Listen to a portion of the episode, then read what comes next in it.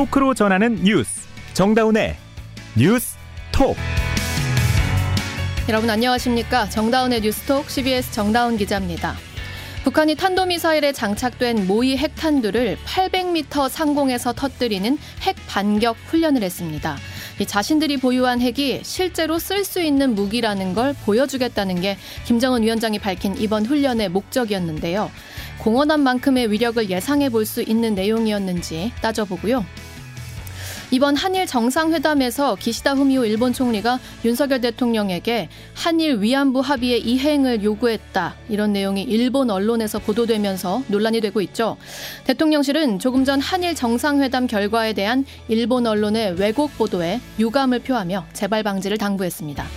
위안부나 독도 관련 문제는 논의된 적이 없다고 다시 선을 그은 건데요.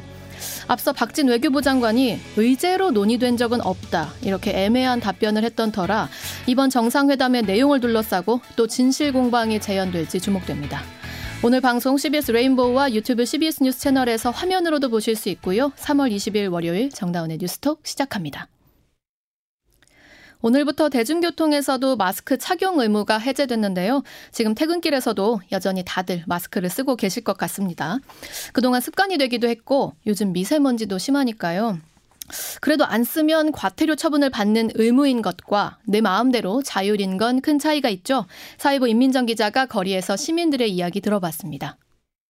우리는 그냥 처음부터 마스크를 안 쓰고 탔거든요. 근데 너무 좋더라고요. 좋죠. 아까도 버스 탈 때도 마스크 안 쓰긴 했는데 그냥 편하잖아요. 안 답답하고. 코로나19로 마스크 착용 의무가 시행된 지 2년 5개월 만에 지하철과 버스 등 대중교통에서 다시 마스크를 벗고 탈 수 있게 됐습니다. 하지만 대다수 시민들은 여전한 감염 우려에 당분간은 계속 마스크를 쓰겠다는 반응입니다. 나이가 내가 77이거든. 그런 나이도 있고 사람 많이 모인 데서는 당연히 써야지. 나는 아마 계속 쓸 것 같아요. 그래도 불안하니까요. 어떻게 또 바뀔지 모르고 걸렸던 사람들도 또 걸리고 하니까 때문에 뭐 아이들이나 아니면은 뭐 다른 직장 동료들이나 그렇게 걸려서 피해가 가면 어 좀 마음적으로 좀 불편할 것 같아요. 이날 서울역으로 향하는 공항철도 열차를 살펴보니 50여 명의 시민 중 마스크를 벗은 이는 3명에 불과했습니다. 다만 마스크를 벗은 시민들은 오랜만에 해방감을 느낀다며 긍정적인 반응을 보였습니다. 네, 너무 좋아갖고 막 버스 안에서 눈치도 안 봐도 되고 서로 이렇게 얘기도 할 수 있으니까 어 너무 오래간만에 얘기하니까 진짜 좋았어요. 되게 편하거든요. 같은 경우에는 이제 심, 숨이 좀 차거든요. 차는데 그런 게 전혀 없다 보니까요. 하지만 오늘 서울엔 초미세먼지 주의보가 내려지는 등 봄철 미세먼지 걱정에 한동안 마스크를 쓴 시민들이 곳곳에서 눈에 띌 전망입니다. CBS 뉴스 임민정입니다. 네, 실내 착용 의무가 해제된 지는 벌써 두 달이 다 되어 가는데도요. 여전히 사무실에서 마스크 쓰고 있는 분들이 많거든요. 오늘 저도 버스로 출근을 했는데 여전히 한 분도 안 빼놓고 마스크를 쓰고 계셨고요.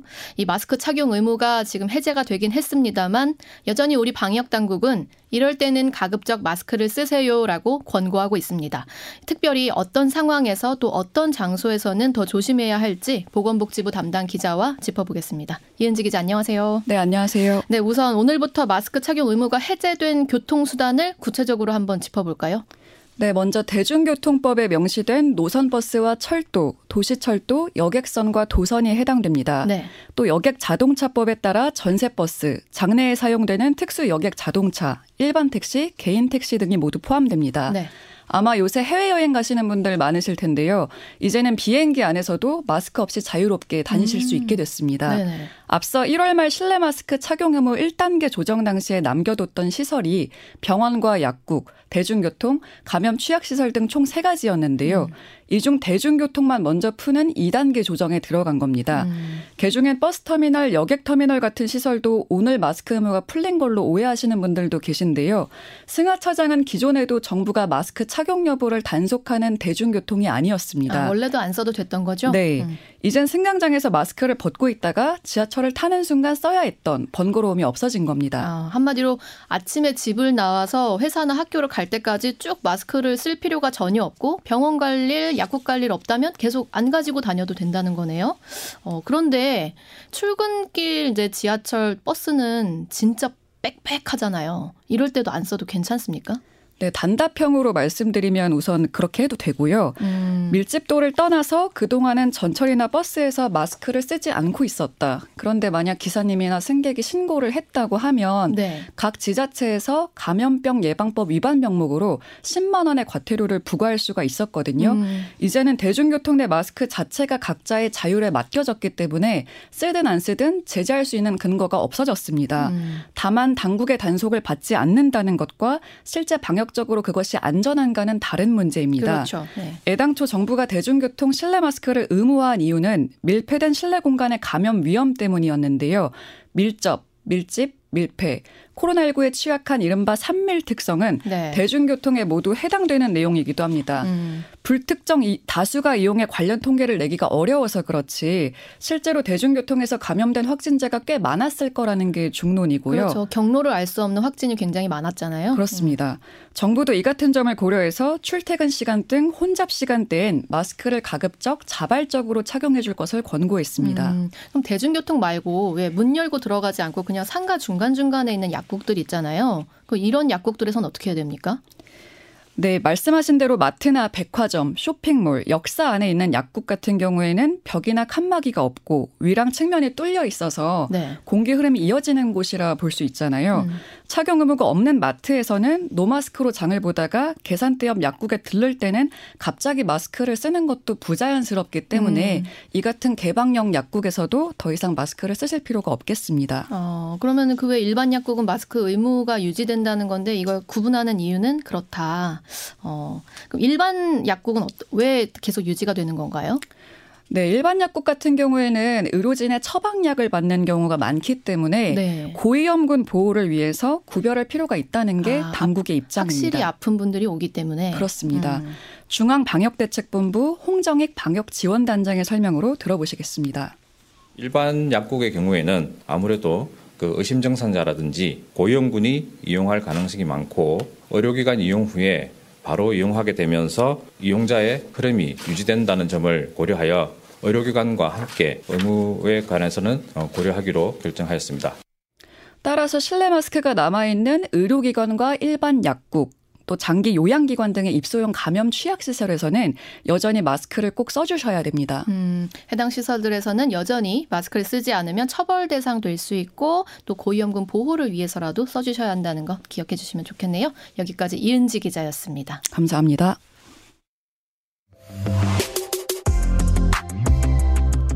여러분은 지금 뉴스다운 뉴스 정다운의 뉴스톡을 듣고 계십니다. 네, 북한이 탄도미사일에 장착된 모의 핵탄두를 800m 상공에서 터뜨리는 핵 반격 종합 전술 훈련을 실시했습니다. 핵 보유국이라는 사실만으로는 부족하다. 실제 쓸 수 있는 무기라는 것을 보여줘야 한다는 게 김정은 위원장의 발언인데요. 현재 진행 중인 한미훈련에 대응해서 자신들의 핵 능력을 과시한 걸로 보입니다. 통일부는 담당하는 김학일 기자에게 더 자세한 이야기 들어보겠습니다. 김학일 기자 안녕하세요. 예, 안녕하세요. 네, 북한이 어제 동창리에서 탄도미사일을 동해로 발사했는데 이게 핵 반격 훈련이었다고요? 네, 그렇습니다. 북한의 보도에 따르면 핵 반격을 가상해서 전술 핵 공격을 수행하는 절차를 숙달시키는 종합훈련이라고 했습니다. 네. 18일과 19일 이틀 동안 실시됐는데요. 첫날에는 핵 공격 명령을 하달 접수해서 실제 핵 공격으로 넘어가는 절차를 반복적으로 훈련했고 그 다음 날에는 적의 주요 지역을 전술핵으로 타격하는 발사 훈련이 진행됐습니다. 네. 북한은 어제 말씀하신 대로 오전 11시 넘어서 평북 동창리 일대에서 북한판 이스칸데르 탄도미사일 한 발을 발사했는데요. 음. 이 미사일에는 핵 전투부에 시험용 모의 핵탄두가 장착됐었고 어. 동해로 800km를 날아가서 목표 상공 800m에서 탄두가 정확하게 공중 폭발했다는 겁니다. 어. 탄두부의 핵 폭발 조종 장치들과 기폭 장치들이 의도한 공간과 시간에 맞춰서 제대로 작동하는 것을 검증했다는 게 북한의 주장입니다. 제대로 작동하는 걸 검증했다. 여기서 궁금한 게요. 이 상공 800m에서 터졌다고 하셨는데 이게 어떤 의미가 있습니까? 핵탄두가 지상에 떨어지면 폭발력이 땅에 흡수되기 때문에 폭발력이 반감됩니다. 아. 반면에 상공에서 폭발시키면 파괴력을 최대화시킬 수 있습니다. 음. 지난 1945년 8월에 미국이 일본 히로시마에 떨어뜨린 원자탄도 네. 지상 580m 아. 상공에서 폭발시켜 갖고 폭발력을 배가시켰거든요. 네네. 대도시 지상 800m라고 하면 여기서 이제 공중에서 폭발시킨다고 하면 그 아래에 있는 고층 건물들, 음. 도로, 지하철, 각종 차량 뭐 이런 모든 기반 시설이 2차로 다 터져 나가는 겁니다. 아. 그러니까 폭발력이 최대화가 되죠. 음. 히로시마 원자탄이 15킬로톤 정도의 폭발력이었는데요. 네. 그래서 20만 명이 살상됐습니다. 아, 서울이나 부산에 그 상공에서 떨어진다고 폭발한다고 하면 정말 음. 상상하기 어려운 그런 피해가 우려되는 아, 겁니다. 땅보다 오히려 상공이 폭발력이 훨씬 크다는 점. 예, 예. 이 김정은 국무위원장이 이번 훈련을 직접 지휘한 거죠? 그렇습니다. 김 위원장이 딸 주애를 대동해 훈련을 참가할 지휘하는 장면을 북한 매체들이 공개했습니다. 네. 훈련 과정에서 김 위원장이 한 말이 눈길을 끌고 있는데요. 핵을 보유하고 있는 국가라는 사실만으로는 부족하다. 음. 실제 적에게 공격을 가할 수 있는 수단으로 핵을 가동할 수 있게 공격 태세를 완비해야 전쟁을 억제할 할 수 할 수 있다 이렇게 얘기를 했습니다. 네. 그러면서 이번과 같은 실전 가상 훈련들을 계속하는 것이 매우 중요하다고 말했고요. 어. 아, 김정은의 요점은 북한이 핵 공격 태세를 갖추고 있고 실제 사용할 수 있다는 것을 한미가 믿도록 해야 한다는 데 있습니다. 아.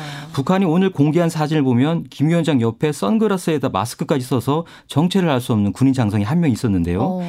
이번 훈련을 총지휘하는 연합 부대장 정도 추정되는 인물입니다. 추정이 되는 인물. 예, 예, 예. 모자이크 모자이크 처리까지 해서 얼굴에다 모자이크 처리까지 해서 그렇게 하면서까지 이물을 그 공개 공개했는데 아, 굳이 안 나오게 해도 됐었는데 그렇죠. 어. 결국 이 훈련의 실제성, 실제 우리가 이렇게 훈련을 했다. 아. 이런 점을 과시하는 그런 의도가 아니겠나 이렇게 어, 생각이 됩니다. 들에게 실감나게 연출하기 위해서. 자 한미 훈련 때 북한이 이런 대응 훈련으로 계속 긴장감을 고조시켜 왔었잖아요. 네네. 이번에도 또 다른 이유가 더 있습니까? 북한은 이번 핵 반격 훈련의 배경으로 두 가지를 꼽았습니다. 네. 한미가 지금 대규모 훈련을 하면서 핵 전략 자산을 한반도로 전개하고 있다는 점. 음. 그리고 한국과 미국에게 보다 강경한 실전 대응 의지와 경고를 보내서 보내기 위해서라고 했는데요. 네. 한미는 어제 비원비 랜서 전략 폭격기를 한반도에 전개시켰고 음. 오늘부터는 5년 만에 연합 상륙 작전인 쌍용 훈련에 돌입했습니다. 쌍용 훈련. 예, 예. 해안 침투 훈련은 사실 북한이 그동안 굉장히 예민하게 반응했던 그런 부분인데요. 네네. 그래서 북한의 추가 도발이 앞으로 있을 것으로 그렇게 우려되는 대목입니다. 음. 다만 예전과 다른 것이 이제는 북한이 재래식 전력이 아니라 핵 전력 대응으로 집중하고 있습니다. 아. 이게 이제 대북 제재가 장기화되니까 자원이 고갈되는 상황에서 네. 군인들을 농촌과 도시의 각종 현장에 보내야 되거든요. 음. 그런 현실을 반영한 것으로 풀이가 되고 있고요. 건설 현장에 노동력으로 보내야 되는 상황이라서. 그렇죠. 그러니까 재래식 전력의 대응은 군인을 농 촌이나 건설 현장을 보내서 하게 하고 아. 핵으로 한미 훈련에 대응하겠다 이런 아. 취지이죠. 예, 예.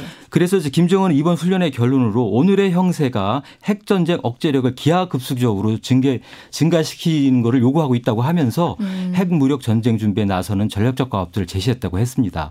김정은이 제시했다고 하는 전략적 과업들은 앞으로 북한이 실행할 그런 과업들이겠죠. 네네. 어, 이런 과업들에는 ICBM 전각 발사, 군 정찰 위성 발사, 실체 핵 음. 실험 등 이런 다양한 도발이 거론됩니다. 네. 전술핵은 이번 종합 훈련으로 공해상에서 전술 핵단들 실제 터트리는 것을 빼고는 할 수 있는 건 다 한 것으로 평가되고 있습니다. 아. 그만큼 북한의 핵 능력이 실제화되고 있다는 걸 과시한 대목으로 풀이되고요. 네네. 북한이 아무리 전쟁 억제와 반격에 초점을 두고는 있지만 서로의 대응 과정에서 음. 자칫 무력 충돌 가능성 등 한반도 긴장 격화에 음. 우려가 제기되고 있는 그런 상황입니다. 실제 핵탄두를 터뜨리는 것 말고 할 수 있는 실험은 다 했다는 대목이 굉장히 의미심장하게 다가옵니다.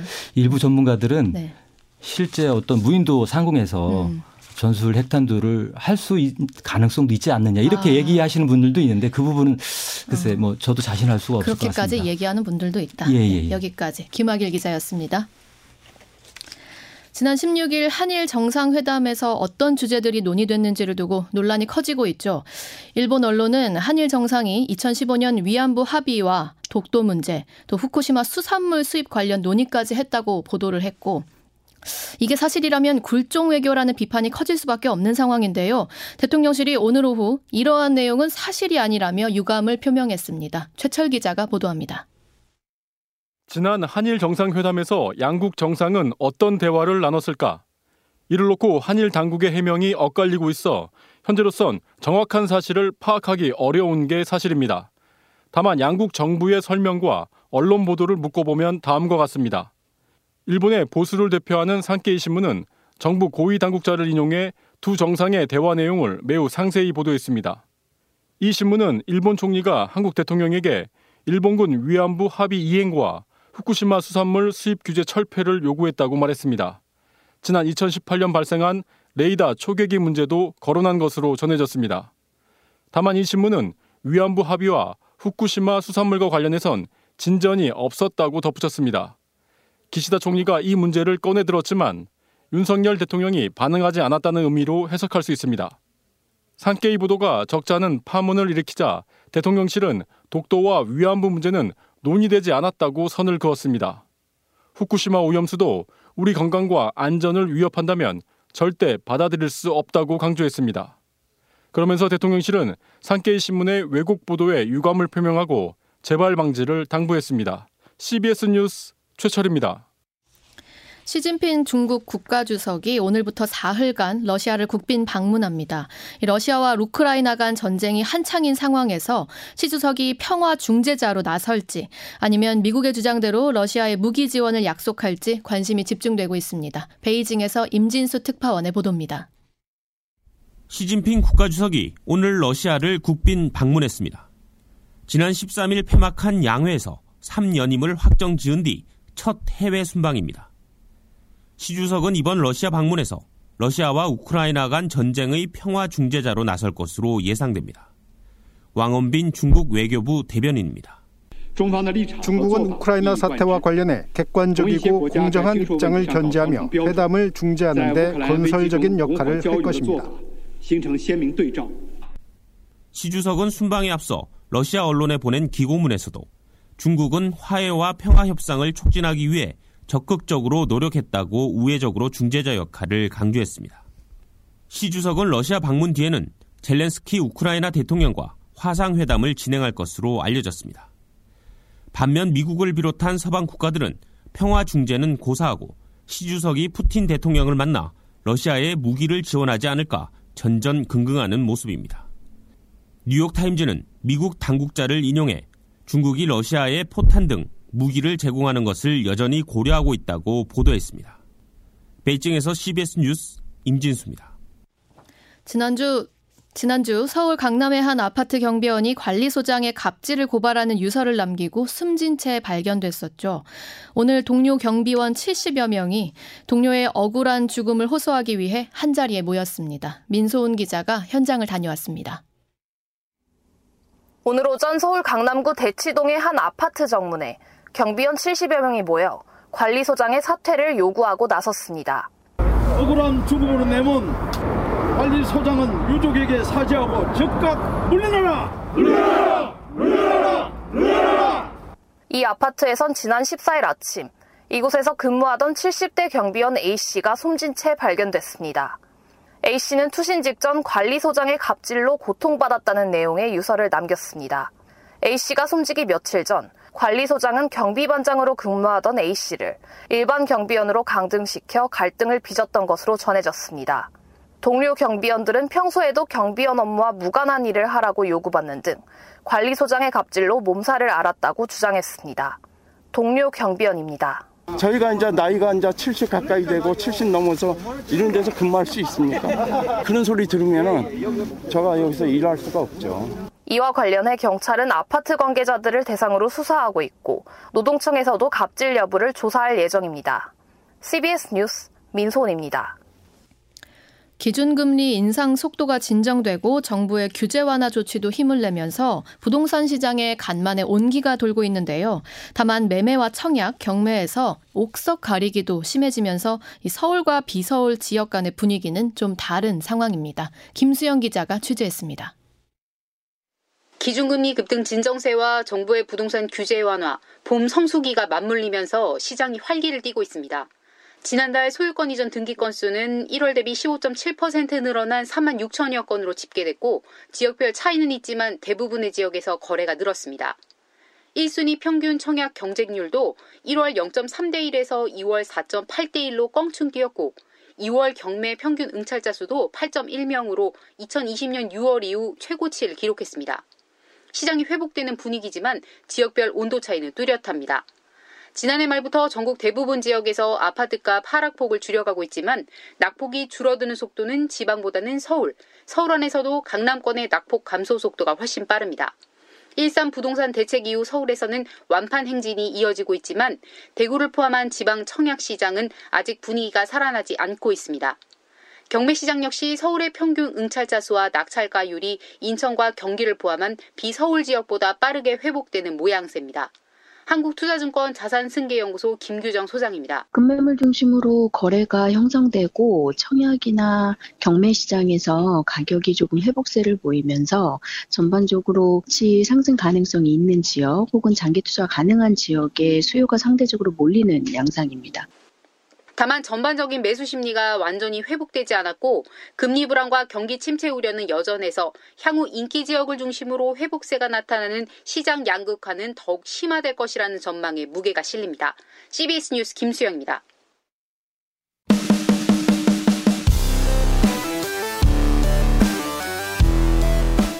온라인 핫 이슈를 짚어봅니다. 어텐션 뉴스.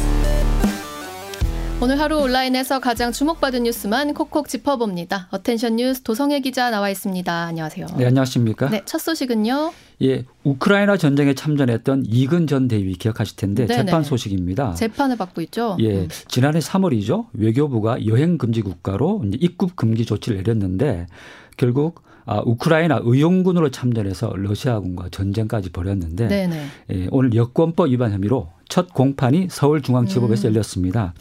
이전 대회 측은 여권법 위반 사실은 인정한다. 음. 검찰 공소 사실 모두 인정한다. 이렇게 밝혔습니다. 네. 이전 대위도 취재진과 만나서 잘한 일이라고는 생각하지만 음. 법을 위반한 부분에 대해서는 사과한다. 음. 이렇게 말을 했습니다. 또 그러면서도 또 사람들을 위해서 참전한 것이다. 이렇게 또 정당성을 음. 주장하기도 했습니다. 네. 근데 오늘 공판에서는 이전 대회가 또 뺑소 혐의도 좀 받고 있거든요. 어. 오토바이를 치고 달아나서 어, 음. 혐의로 이제 재판도 진행됐는데 자신의 차로 오토바이를 치고 그렇습니다. 음. 이 혐의에 대해서는 그 차량으로 피해자를 충격한 것은 맞지만 당시에 인자, 인지를 못했다. 그래서 음. 공소 사실을 부인해서 뺑소니 혐의는 좀 부인을 했습니다. 그런데 이 재판이 문제가 아니라 재판이 끝나고 싸움이 벌어졌다고요? 예, 그 재판 직후에 그 이전 대회가 한 유튜브와 실랑이를 벌였는데 네. 그 해당 유튜브가 이근 대위를 계속 따라다니면서 유튜버가. 채무자한테 미안하지 않냐 어. 이러면서 채권 채무 관계에 대해서 계속 꼬치꼬치 캐물었다 갑니다. 음. 그래서 이전 대위가 참다 못해 좀 욕설을 좀 내뱉었고요. 이근 대위가 채무자라는 취지죠. 돈을 네, 받지 않고 있다. 예. 음. 근데 법원 관계자들이 제지에 나섰지만은 두 사람 계속 실랑이를 벌였고 음. 어, 해당 유튜버를 밀치고 휴대전화를 던지는데 이렇게 몸싸움이 좀 벌어졌습니다. 어, 이 건도 또 사건화 될 것 같은 예감이 듭니다. 예. 네, 다음 소식은요. 예, 경찰이 전두환 비자금 이 그 폭로가 됐지 않았습니까? 예, 예. 손자가 폭로했는데 이것이 범죄 여부 가능성이 있는지 없는지 확인해 놨다 이런 소식인데요. 음. 그 손자 전우원 씨가 지난주에 이제 생방송으로 폭로를 했는데 네. 비자금을 조성하고 있다. 아, 이런 주장이었는데 경찰이 범 실제 범죄일 가능성이 될지 안 될지 여부를 이제 살펴본다 이렇게 오늘 기자들하고 음. 만나서 얘기를 했는데 그 전우원 씨가 어, 인스타그램하고 유튜브 등을 통해서 할아버지 전두환 일가가 가족이나 지인, 아, 법인 등을 통해서 자금을 세탁을 했고 예. 연희동 자택에도 현금을 숨겨놨다 이렇게 음. 주장을 하지 않습니까? 네네. 아, 국가수사본부 관계자가 오늘 기자들하고 만나서 이제 질문을 많이 받았거든요. 여기에 음. 대해서 일단은 범죄 가능성이 없는지 있는지 언론 모니터링을 하면서 살펴보고 있다. 이렇게 음. 약간은 원론적인 이런 답변을 했습니다.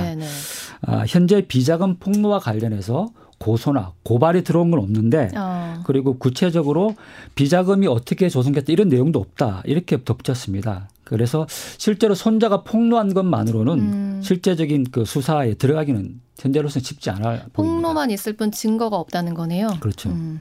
근데 이 손자가 결국 마약 혐의로 경찰 내사는 받게 됐다고요? 예, 결, 어, 지난주 뉴욕 집에서 유튜브 라이브 방송을 하다가 아, 마약으로 추정된 알약을 먹고 횡설수설하고 괴성을 지르고 옷을 벗고 이런 음. 소란을 벌이다가 현지 공무원들에게 붙잡히는 그런 장면이 연출해서 충격을 주지 않았습니까? 네네.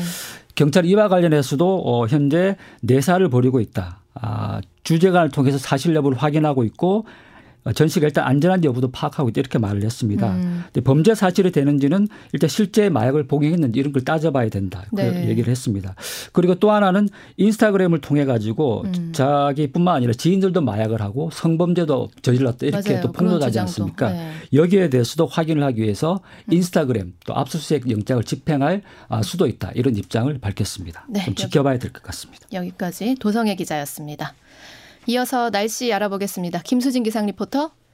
네, 갈수록 봄 기운이 점점 더 만연해지고 있습니다만 연일 반갑지 않은 미세먼지가 심수를 부리고 있습니다. 현재 서울과 충남 북부권에 여전히 초미세먼지 주의보가 내려진 가운데 오늘 밤과 내일도 수도권과 충청, 전북권 등 주로 서쪽 지역을 중심으로 계속 공기질이 좋지 않을 것으로 보여서 보건용 마스크를 꼭 착용하시는 것이 좋겠습니다.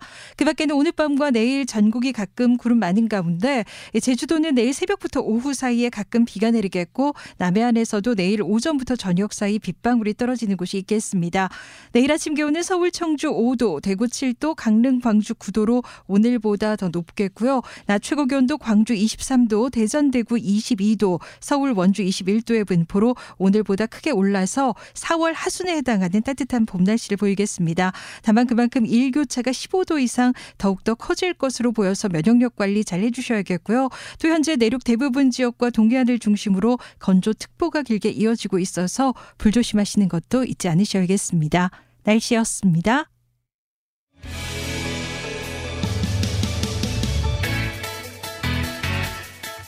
최근 윤석열 대통령이 주 60시간 이상은 무리라면서 노동시간 제도의 개편 방안 보완하라고 다시 지시했죠.